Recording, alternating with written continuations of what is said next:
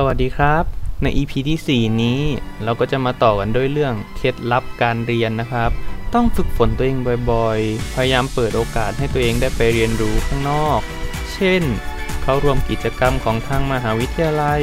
หรือการรับงานอิสระอย่างเช่นนักพากย์เหล่านิทาน งานพิธีกร เพื่อลองดูว่า เราถนัดแบบไหน แล้วเขามีเทคนิคอย่างไรบ้าง จะทำให้เราเรียนรู้ได้เร็วมากกว่าที่เราเรียนเพียง อย่างเดียวครับผม และชีวิตในรั้วมหาลัย ตั้งแต่ปี 1 ถึงปี 2 จะเรียนรวมกันก่อนทั้งคณะ ก็จะเรียนพวกวิชาพื้นฐาน วิชาทางนิเทศศาสตร์เหมือนกัน เช่น พื้นฐานการประชาสัมพันธ์ โฆษณา การสื่อมวลชน และนิเทศศาสตร์เบื้องต้น การสื่อข่าว การเขียนข่าว หลักการและการปฏิบัติวาทนิเทศ ภาษาเพื่อการสื่อสาร รอบด้านทั้งฟัง พูด อ่านและเขียน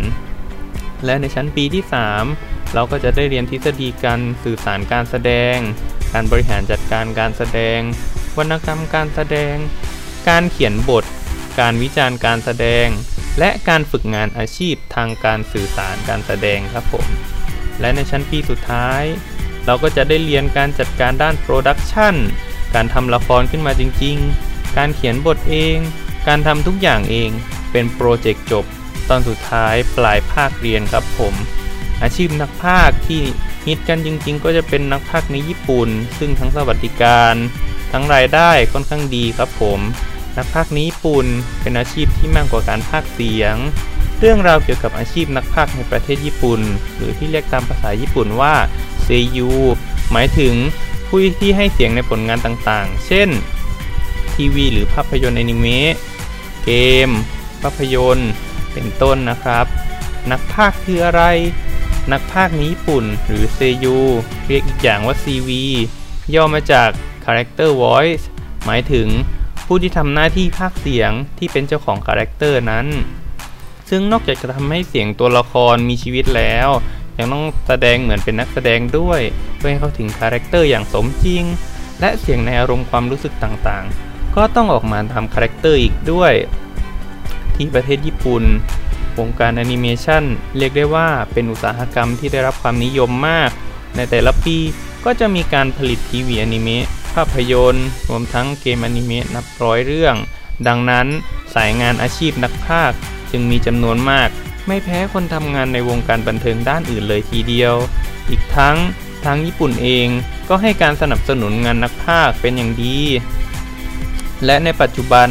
ก็มีโรงเรียนฝึกสอนผู้เป็นนักพากย์ขึ้นมามากมายกว่าร้อยแห่งทั่วประเทศ เช่นโรงเรียนนักพากย์ Nihon Narration NG Ken Kyojo ที่ผลิตนักพากย์ที่มีชื่อเสียงออกมามากมาย เช่นซาโอริฮายามิ นักพากย์และนักร้องที่มีผลงานที่เป็นรู้จักในบทบาทของโชโกะนิชิมิยะ จากภาพยนตร์แอนิเมชันเรื่องรักไร้เสียง และนาโอะโทยามะ นักพากย์เสียงนักร้องสาวอีกคนที่มีเสียงเอกลักษณ์กับผลงานที่หลายคนจำได้ดีในบทบาทของจิโตเกะคิริซากิจากทีวีอนิเมะเรื่องรักลวงป่วนใจ โดยที่กว่าจะได้เป็นนักพากนั้น ก็จะต้องผ่านการคัดสรรคุณภาพอย่างเข้มงวด มีนักพากหลายคนที่ให้สัมภาษณ์ว่าตัดสินใจเข้าโรงเรียนนักพากเพราะชื่นชอบในอนิเมะ และมุ่งมั่นที่จะก้าวเป็นนักพากตามความฝัน ซึ่งบางคนก็ผ่านการ audition พร้อมรับทุนการศึกษา และมีผลงานเดบิวต์ตั้งแต่อายุยังน้อยสำหรับการเรียนในโรงเรียนนักพากย์นั้น ก็มีทั้งเรื่องของการใช้เสียง การแสดงออกทางด้าน acting ท่าทางต่างๆ การฝึกร้องเพลง หรือยาวไปจนถึงกระบวนการผลิตแอนิเมชันเพราะที่ญี่ปุ่นนักพากย์ก็คืองานแสดงประเภทหนึ่ง ไม่แตกต่างจากนักแสดงหรือนักร้อง แต่เส้นทางสู่การเป็นนักพากย์นั้นก็ไม่ได้จำกัดว่าจะต้องผ่านการเรียนโรงเรียนนักพากย์มาก่อนเสมอไป เพราะในวงการนักพากย์ญี่ปุ่น ก็มีหลายคนที่เริ่มต้นเส้นทางโดยการเป็นนักร้องหรือนักแสดงมาก่อน แต่มาประสบความสำเร็จในสายงานนักพากย์มากกว่า จึงเลือกสายงานนี้เป็นงานหลัก เช่นมามรุมิยาโนะนักพากย์ชายผู้มีความสามารถล้นเหลือ ซึ่งมีผลงานทั้งในนักร้องเจป๊อป นักแสดงงานภาคที่สร้างชื่อเสียงมาถึงทุกวันนี้ ก็คือบทบาทของยังามิไลท์จากเรื่อง Death Note ครับผม ก็เดี๋ยวมาติดตามต่อใน EP หน้านะครับสำหรับวันนี้สสวัสดีครับ